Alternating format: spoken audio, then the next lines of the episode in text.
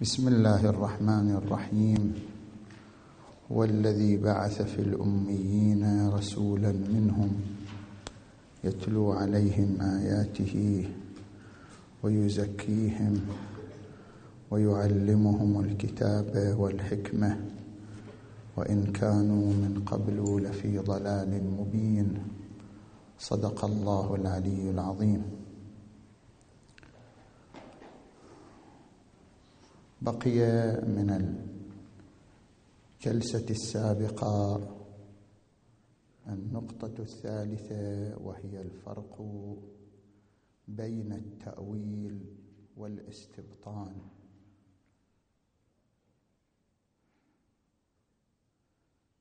مع أن هناك جامعا مشتركا بينهما. فالتأويل والاستبطان كلاهما يشتركان في تنبيه الذهن البشري على ما لا على ما لا يناله من ظاهر اللفظ لولا التنبيه. ولذلك اجتمع اللفظان في صحيحة الفضيل بن يسار قال سألت أبا جعفر عليه السلام عن هذه ما من آية في القرآن إلا ولها ظهر وبطن فقال ظهره تنزيله وبطنه تأويله فجمع بين الاستبطان والتأويل في مفردة واحدة مما يعني وجود جامع مشترك بينهما وهو تنبيه الذهن إلى ما لا يناله من اللفظ إلا بالتنبيه. مما يعني أن الاستبطان والتأويل كلاهما لا يخرجان عن إطار اللفظ. أي لا يمكن أن يكون التأويل أو الاستبطان ناظرا لمعنى لا علاقة له باللفظ اطلاقا وإنما لا يكون اللفظ ظاهرا فيه بدوا. فلذلك جاءت الحاجة إلى تنبيه الذهن البشري على شمول اللفظ لهذا المعنى فتنبيه الذهن البشري على شمول اللفظ للمعنى بحيث لو لم ينبه لم يلتفت بظاهره فهذا يسمى عملية تأويل أو عملية استبطان. وإن كان الذهن البشري بعد تنبيهه يرى نوع تناسب بين اللفظ وبين المعنى الذي نبه إليه ببركة التأويل أو الاستبطان. لذلك سبق أن التأويل من مآل الشيء إما إلى حقيقته أو أصله أو غايته أو عاقبته. فمثلا عندما ننظر إلى هذه الرواية الشريفة الواردة عن الإمام الصادق عليه السلام وروى جعفر بن محمد عن أبيه عن جده أنه قال في العرش تمثال جميع ما خلق الله في البر والبحر وهذا تأويل قوله وإن من شيء إلا عندنا خزائنه وما ننزله إلا بقدر معلوم. فيلاحظ في هذه الرواية أن الإمام عليه السلام قام بتأويل العندية وإن من شيء إلا عندنا. فما هو التأويل عندنا؟ فأرجع عنوان التأويل إلى العرش. وإن من شيء إلا عندنا خزائنه أي ما من شيء إلا وله مثال في العرش. فكأن العرش هو موضع لخارطة الوجود كله. فلا يوجد شيء في الوجود إلا وله منشأ ومثال في هذا الموقع المعبر بالعرش. اذا إرجاع هذه الآية إلى آية مثلا الرحمن على العرش استوى. هي نوع من التأويل أي إرجاع العندية الإلهية إلى حقيقتها وحقيقتها هي العرش الذي عبر عنه تعالى بقوله الرحمن على العرش استوى. بينما التأويل بينما الاستبطان هو عبارة عن رمزية اللفظ لمتعدد. يعني الاستبطان دائما يكون في حالة التعدد. بخلاف التأويل قد لا يكون هناك تعدد. الاستبطان هو رمزية اللفظ للمتعدد سواء كان اللفظ متعدد المعنى أو كان هناك معنى واحد متعدد المصاديق أو كان معنى الآية له لوازم وملزومات متعددة.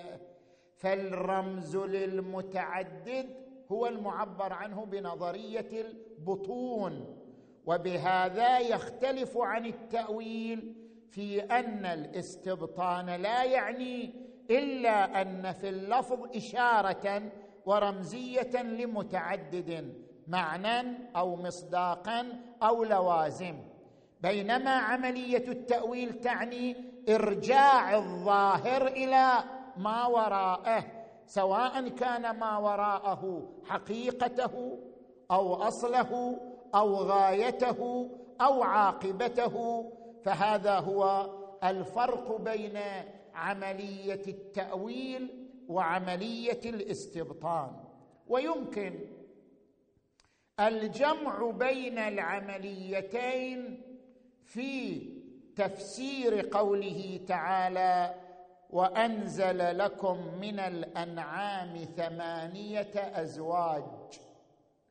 وقال تبارك وتعالى في آية أخرى وأنزلنا الحديد فيه بأس شديد. فعندما نلحظ هذه الآية المباركة وأنزل لكم من الأنعام ثمانية أزواج مع أن تنوع الأنعام إلى ثمانية أزواج إنما هو من الأرض ولم ينزل من السماء. كما أن وجود الحديد في معرض التناول والاستفادة بالنسبة للبشرية إنما هو في الأرض وليس من السماء. اذا فما هو المنظور في قوله وأنزلنا الحديد؟ أو قوله تعالى أنزل لكم من السماء من الأنعام ثمانية أزواج. فهنا نحتاج في ضمن هذه الآية إلى عملية تأويل وعملية استبطان. أما عملية التأويل فإرجاع الخلق الأرضي إلى أصله السماوي. من خلال تعبير اللفظ عنه بانزل وبيان ذلك. كل العناصر علميا أنزلت من السماء وليس الحديد فقط بل لم يتكون عنصر على الأرض اطلاقا إلا وله أصل سماوي. حتى تنوع الأنعام إلى ثمانية أزواج يرجع إلى بذرة عنصر سماوي قال تبارك وتعالى وإن من شيء إلا عندنا خزائنه وما ننزله إلا بقدر معلوم. ومن هذه الأشياء الحديد فمن المعروف علميا أن الشموس تتولد مع نوعين من الذرات هيدروجين هيليوم. الأول تسعين بالمئة والثاني عشرة بالمئة. وتقوم الشموس بدمج هذه الذرات لإنتاج ذرات أكبر إلى أن تصل إلى الحديد. وللحديد خاصية فيزيائية عجيبة جدا أنه يستهلك الطاقة أكثر مما يعطي. ولذلك هذه الشمس العملاقة لا نقصد شمسنا يعني الشموس. هذه الشمس العملاقة تنهزم طاقتها النووية الإشعاعية أمام قوة الجاذبية بسبب الحديد. الحديد يسطو على الشمس فيحولها إلى بخار. الحديد ذو بأس ليس على الأرض في مقابل الخشب أو الإنسان بل على الشموس العملاقة حيث إنه إذا سطى عليها حولها إلى انفجار مهول يكون ذرات أكبر وأعظم من الحديد. وبالتالي عندما نتناول لفظ أنزلنا فنقول بأن لفظ أنزلنا له عملية تأويل فظاهره أن الأمر قد تحقق على الأرض ولكن باطنه هو رجوع جميع العناصر إلى أصل سماوي نزل على الأرض فتكونت منه هذه الأشياء. وعندما ننظر إلى كلمة فيه بأس شديد فهنا تأتي عملية الاستبطان. فإن كلمة بأس لها مصداق ظاهر وهو قوة الحديد على الخشب والنحاس والمعادن الأخرى ولها مصداق باطن ألا وهو أن لهذا الحديد سطوة حتى على الشموس العملاقة حيث يحولها إلى انفجارات مهولة تخلق حياة أخرى وعناصر جديدة. فيمكن الجمع في نفس هذه الآية الشريفة وأنزلنا الحديد فيه بأس شديد بين عملية التأويل وعملية الاستبطان. هذا ما يتعلق بالنقطة الثالثة من المحاضرة السابقة.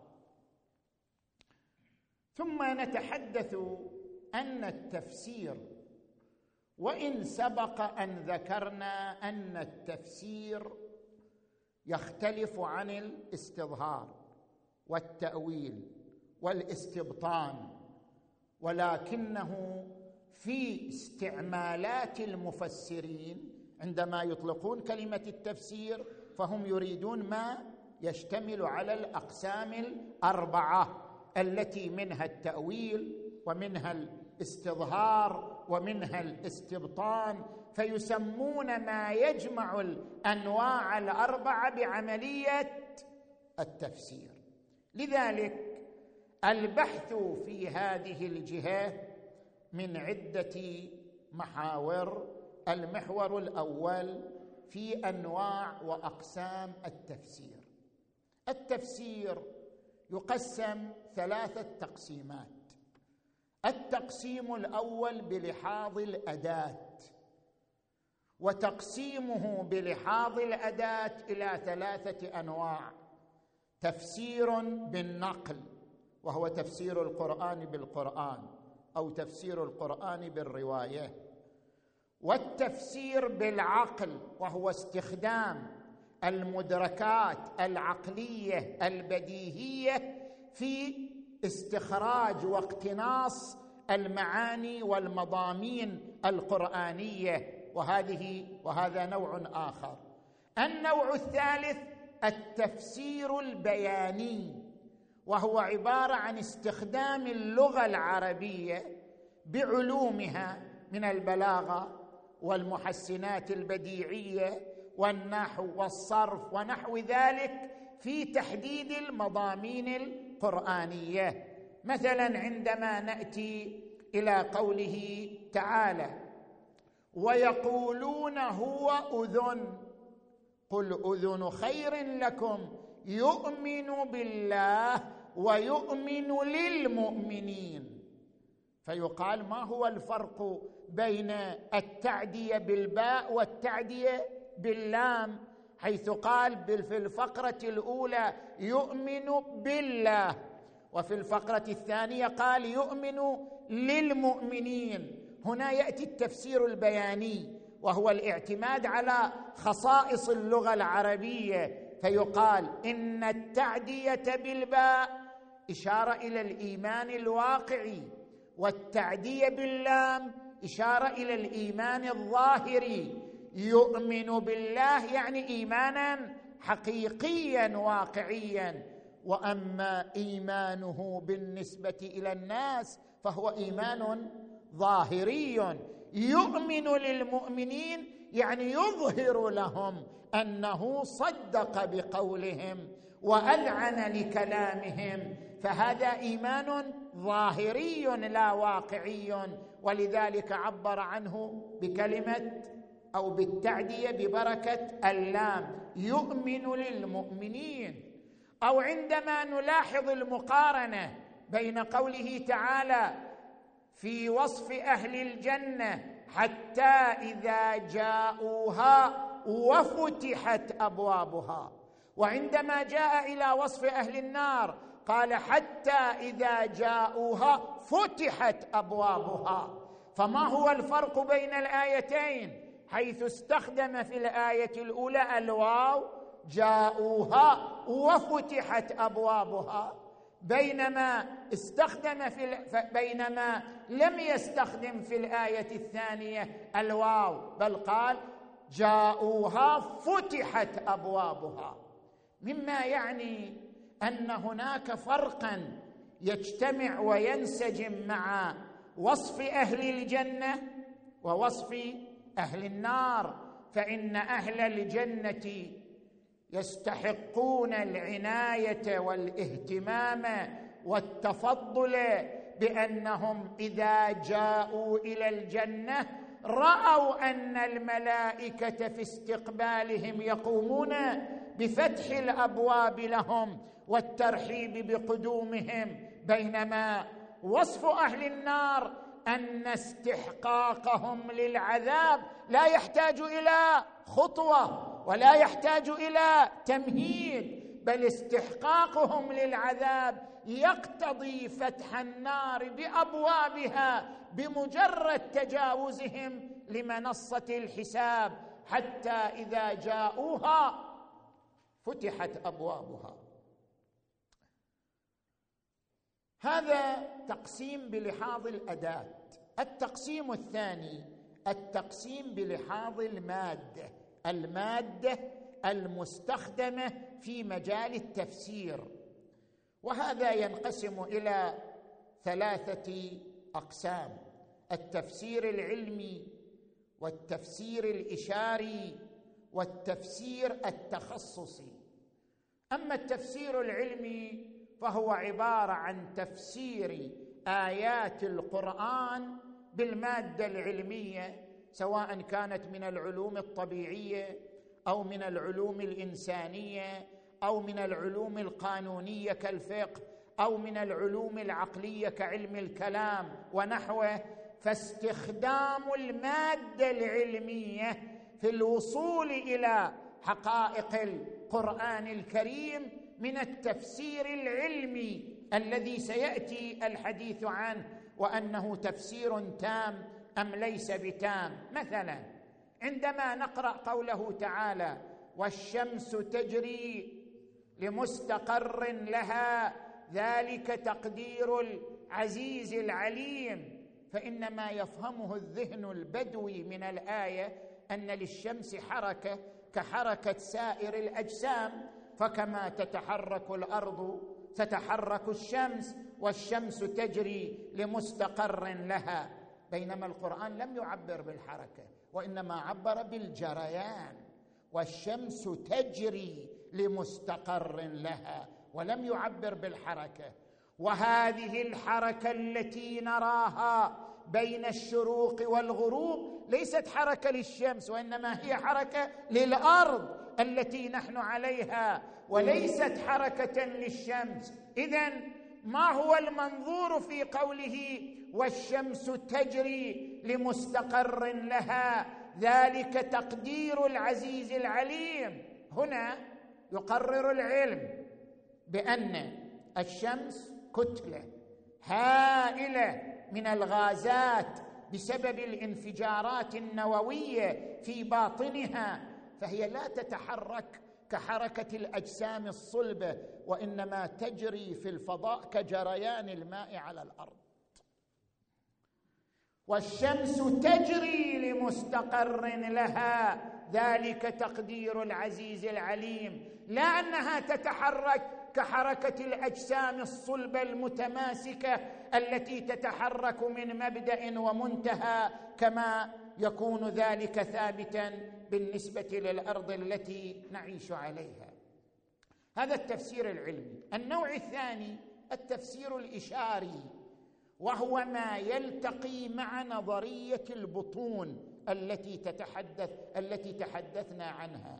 وهو عبارة عن استخدام رموز وإشارات في القرآن لمضامين أعلى وأبعد مما يتناوله الظاهر البدوي من اللفظ. مثلا ورد في هذه الرواية الشريفة في الكافي عن الإمام أبي جعفر الباقر عليه السلام في تفسير قوله تعالى من قتل نفسا بغير نفس أو فساد في الأرض فكأنما قتل الناس جميعا ومن أحياها فكأنما أحيا الناس جميعا. قال عليه السلام من حرق أو غرق. قيل كأن إنسان يوجه سؤال إلى الإمام الباقر عليه السلام. قيل فمن أخرجها من هدى إلى ضلال؟ من أخرجها من حرق أو غرق؟ واضح أحياها. فمن أخرجها من هدى إلى ضلال؟ فقال عليه السلام تأويلها الأعظم.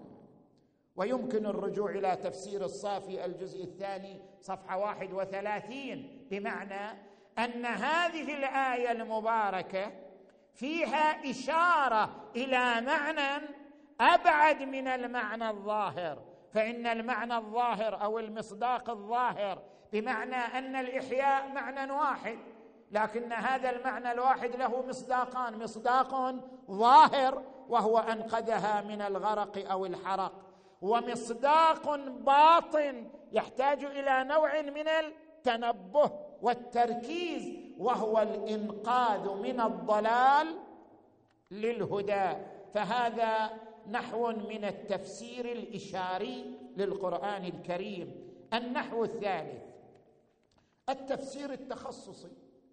وهو أن المفسر ينطلق من ثقافته الخاصة وتخصصه الخاص لتفسير القرآن الكريم. فعندما يأتي الفقيه من خلال حقله الفقهي ويقول إن معنى قوله تعالى إنما المشركون نجس يعني الحكم على المشركين بالنجاسة المادية والقذارة الحسية. فهذا تفسير فقهي.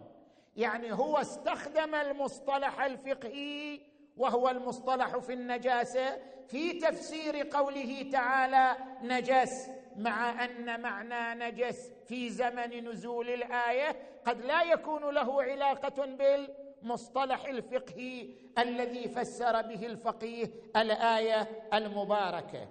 أو عندما نأتي مثلا للفيلسوف كصاحب الميزان عليه الرحمة عندما يأتي إلى قوله تبارك وتعالى يسألونك عن الروح قل الروح من أمر ربي وما أوتيتم من العلم إلا قليلا. فيقول بأن الروح من عالم الأمر. وعالم الأمر هو عالم التجرد بمعنى أن الروح من المجردات لا من الماديات مع أن القرآن لم يقل بأن الأمر هو عالم الأمر ولم يقل بأن عالم الأمر هو عالم المجردات ولكن صاحب الميزان عليه الرحمة انطلق من ثقافته الفلسفية لتفسير القرآن في تحديد معنى الأمر بعالم الأمر وتحديد عالم الأمر بعالم المجردات وهذا من التفسير التخصصي الذي سيأتي الكلام عنه في موضعه إن شاء الله. التقسيم الثالث التقسيم بلحاظ الكيفية وهو ما ذكره عدة من المفسرين في تقسيم التفسير إلى التفسير التجزيئي والتفسير الموضوعي. فهذا التقسيم ليس تقسيم بلحاظ الأداة وليس تقسيم بلحاظ المادة بل هو يستخدم كل الأدوات وربما يستخدم كل المواد وإنما هو تقسيم بلحاظ الكيفية فهو إنه عندما يتناول القرآن آية آية ليقوم بتفسيرها فهو تفسير تجزئي. وعندما يجمع الآيات المرتبطة بعناوين ومحاور معينة كالآيات التي حول الإمامة والآيات التي حول الوحي والآيات التي حول تزكية النفس والآيات التي حول حقيقة الإنسان. ويقوم بتفسير المجموع بما هو مجموع فهو التفسير الموضوعي. والفرق بين التفسير التجزيئي والتفسير الموضوعي كما طرحه السيد الشهيد السيد محمد باقر الصدر. قدس سره مسبوق بكلمات من غيره كما في الميزان فإن صاحب الميزان عليه الرحمة أشار إلى هذا التقسيم في الميزان قبل أن يتحدث عنه السيد الشهيد السيد محمد باقر الصدر قدس سره. وإنما السيد الشهيد وضع قواعد وعناصر لكي تكون مائزا جوهريا بين التفسير التجزيئي والتفسير الموضوعي. بعد ذلك التقسيم نأتي إن شاء الله في الجلسة الآتية لنتحدث عن أول تقسيم أو أول تنويع للتفسير. ألا هو تفسير نقلي ألا هو ألا وهو التفسير النقلي؟ ونتناول منه تفسير القرآن بالقرآن الكريم في بيان أقسامه وحجيته وما طرح في هذا المجال والحمد لله رب العالمين وصلى الله على محمد وآله الطيبين الطاهرين.